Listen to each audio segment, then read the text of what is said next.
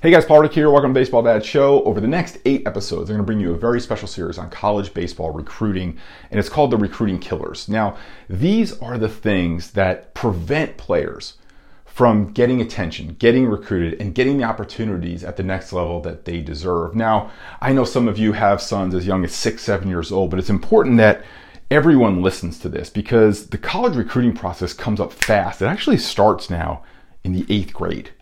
I know that's insane. But those are the realities of the situation. You have to start to lay the foundation this early. And the, the ones who make the most of their opportunities, who get to the right schools, the right programs with the right coaches, and give their sons the chance to continue their education and play baseball at the next level, they get the recruiting process right. It's as simple as that. So I hope you enjoy this series. And if you head on over to baseballrecruitingcenter.com, baseballrecruitingcenter.com. There's lots of information over there and a free download for you that will help you figure out everything you need to know about helping your son get into, again, the right school, right program, right coaches, and maximizing all those opportunities to play baseball at the next level. So, hope you enjoy the series, and I'll talk to you soon. It wasn't too late for the kid, um, but the dad was shocked that, you know, he didn't hear anything from that school. And and you know that school missed him. Um, so it wasn't too late for him, but like in the recruiting process, he was kind of like a plane in the air. You know, he was already in the air, and you know if you have engine problems while the plane's in the air, there's stuff to do, right? But your options are really limited. The right time to set this up would have been while the plane was on the ground to set it up the right way, which which this dad should have known. He should have known. So um, you know, and when I broke it down for him, when I broke down, you know, what happened, he, he understood then. But, you know, it's kind of like, you know, you're looking at a, an engine that's, you know, not working and you're saying, well, here's why it's not working. right? And then once if I explain it to you, that's, then you understand. But the plane's in the air, right? The plane's in the air. So, you know, he had to do what he had to do, but his options obviously were limited, right? But the plane's in the air. You just want, you just want someone to fix the plane right? You just want let, us just get us on the ground, and then you can explain it to me later. And it would have been it would have been better for him and his son. His son ended up pay, paying the price, but it would have been better for him had he understood the engine on the ground before takeoff, which he he should have known. So it's it's let's go over recruiting killer number one is um, the coach doesn't know. Now, what the coach doesn't know is not what the coach didn't take the time to find out or what the coach didn't, uh, you know, scout or, or you know, uh, recruit your son. Is, what the coach doesn't know is what this player failed to tell him. What the coach doesn't know is what this father failed to help his son communicate to the coach. So what the coach doesn't know is what the coach doesn't know. And he doesn't even know he doesn't know. So let me let me let me just kind of break it down of why this happens, right? So when a, when a player gets missed, there's a bunch of things to consider. The, the, it's and I'll break it's where he sees you, um, what he sees, and based on that, the, decision he can make and what he can do. The coach, right? So let's start with what he sees. Uh, I'm sorry. Let's start with where he sees. So if he sees you in the herd, right? Like in a showcase camp.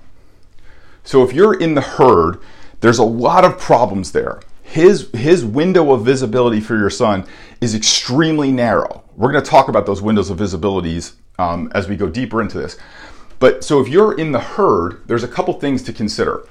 Um, comparison is a big one, right? So if your son's a pitcher, and you know he's he's set to be the fourth pitcher up to throw a bullpen and the first three pitchers ahead of him all blow like 90 and he comes and blows 86 well 86 might be really good. It might be great. But in comparison it's you know just where he was in that order where the coach is looking it just looks slow right? It it's the principle of a changeup right? It's it, it throws you off right? The reason why every hitter in the major leagues can hit a changeup, but they can't hit one in comparison to a fastball. So if in comparison is a big thing, and that's just human psychology, right? There's all kinds of uh, studies and stuff um, of looking at how people make decisions based on what they've previously seen.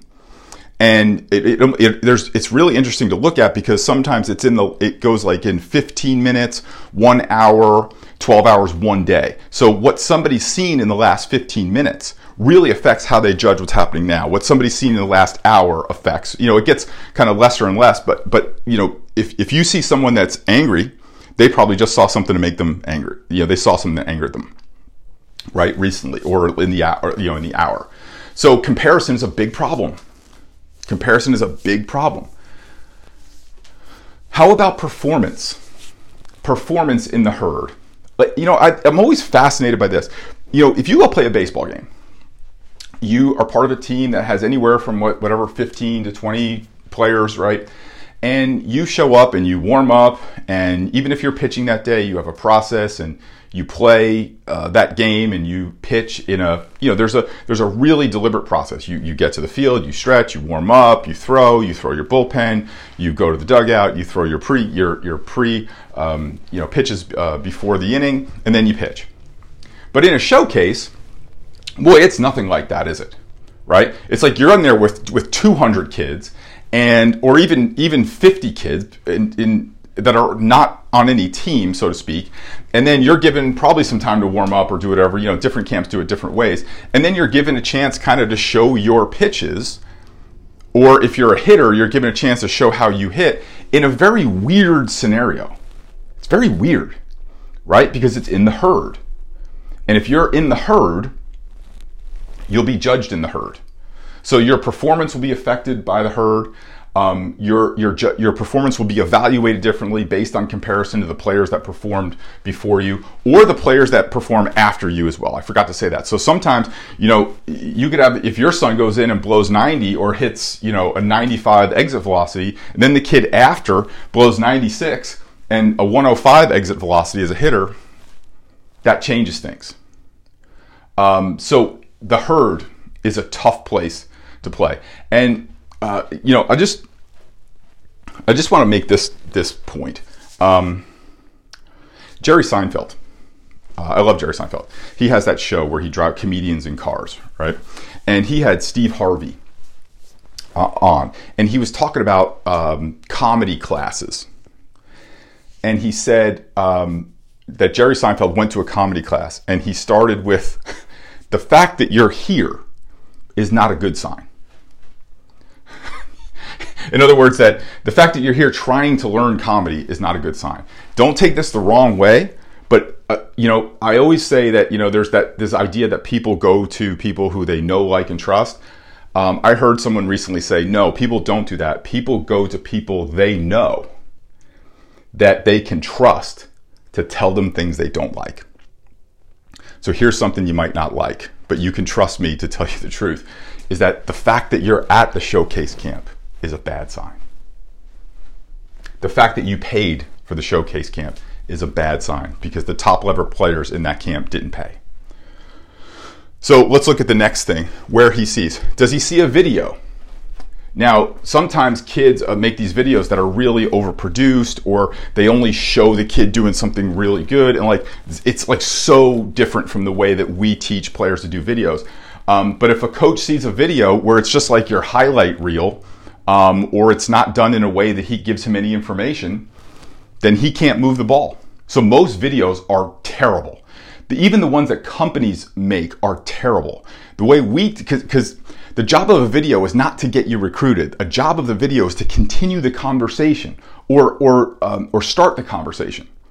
And so the way we teach our, our our players and clients to do videos is is it's part of a conversation. It's not, it's not designed to do a job. It's just designed to continue the process. Um, so what they see in a video. Um, the third way would be uh, in email. You know, so a coach sees you sent him an email. Most emails that players sent are ignorable emails. Most emails are templated emails that um, just are ignorable. You know, and either ignorable or file away. We'll deal with this later. Not going to deal with it now.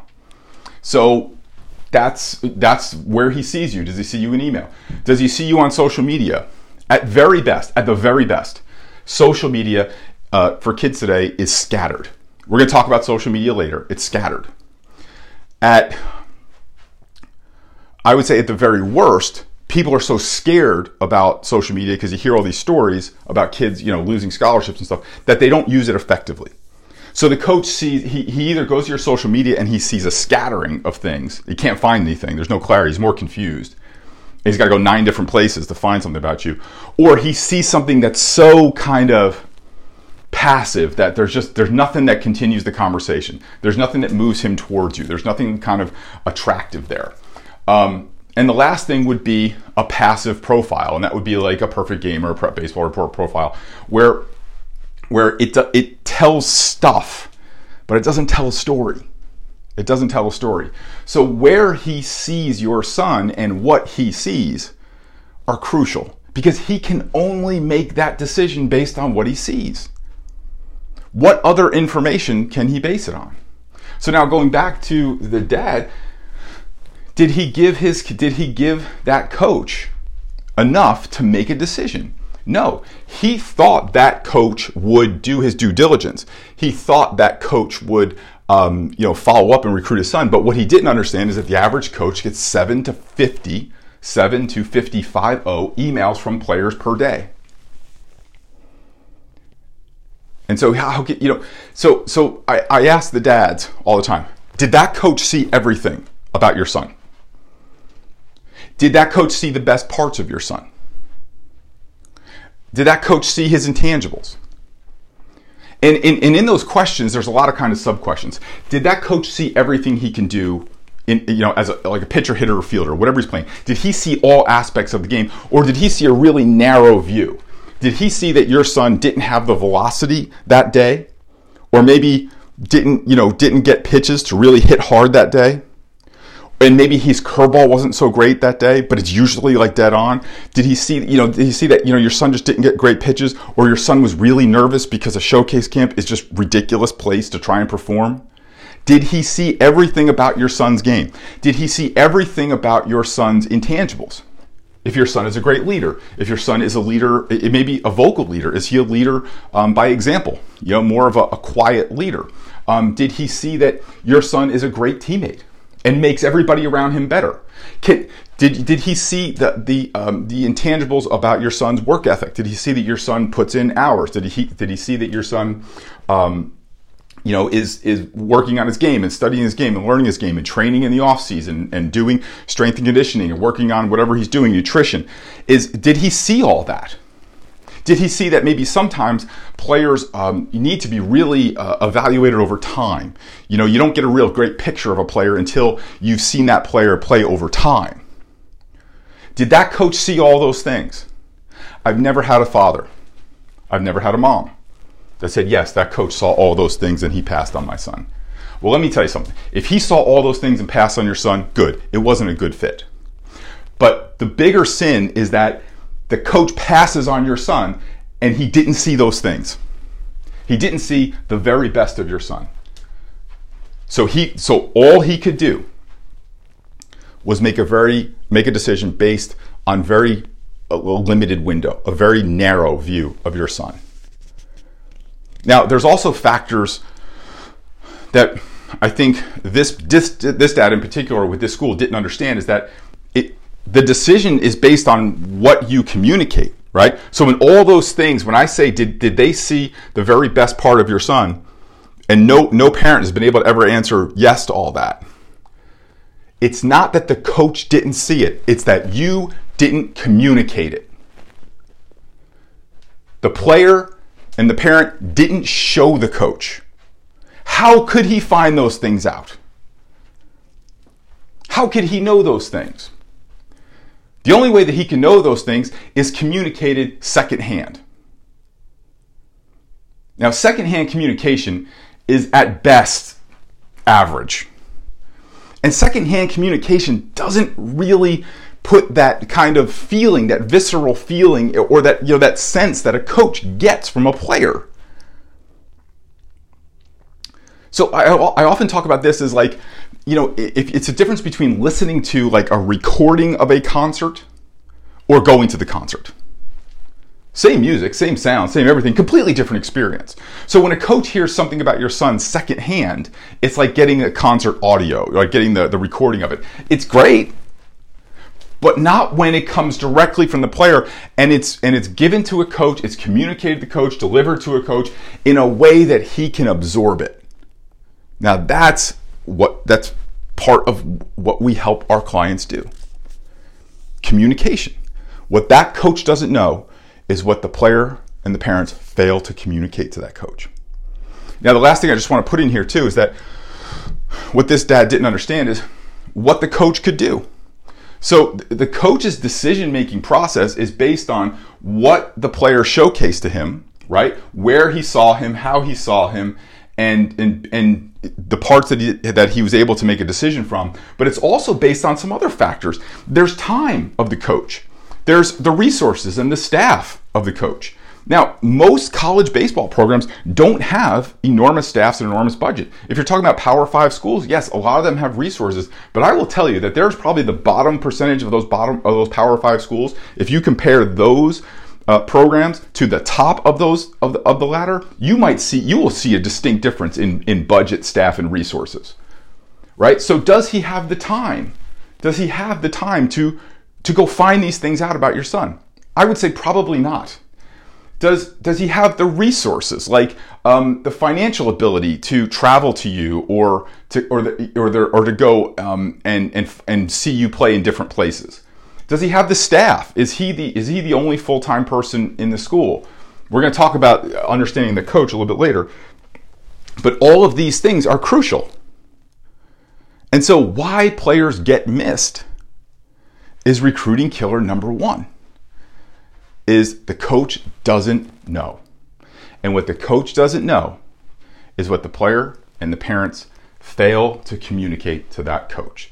So, if a player gets missed, it's not the fault of the coach. It's not the fault of the program.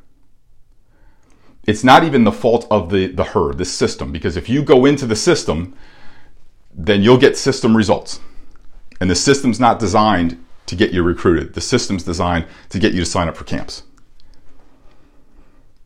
And so if a, if a coach sees everything about your son and says no, great, wasn't a good fit. And, and by the way, none of my clients, none of my clients ever get to a point where a coach sees everything about that player and passes. The only way that would happen is if there's a roster imbalance. But I guarantee if he passes on the kid, he's going to pass in a way that leaves the door open, or he's going to pass in a way that says, "Hey, man, we love you. We love to have you. We're just backed up here," and and and that that pass will be a positive experience versus a negative one. It will not be a rejection. It will be a man. I wish the circumstances were different. That none, of my clients because we do we make sure we do our due diligence beforehand so that we're only showcasing everything that's great about the kid to the schools that are most likely to uh, want to recruit him. In recruiting killer number two is like by far what messes up almost all